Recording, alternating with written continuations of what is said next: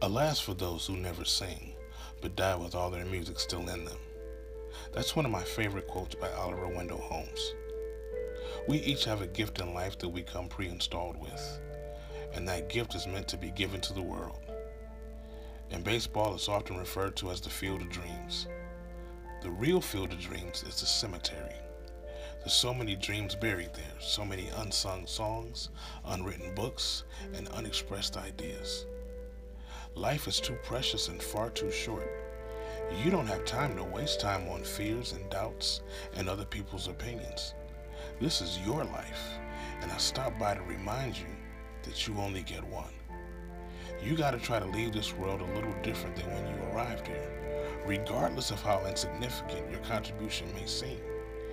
You came into this world equipped with only something that you can give. Don't die with your music still in you. Sing your song.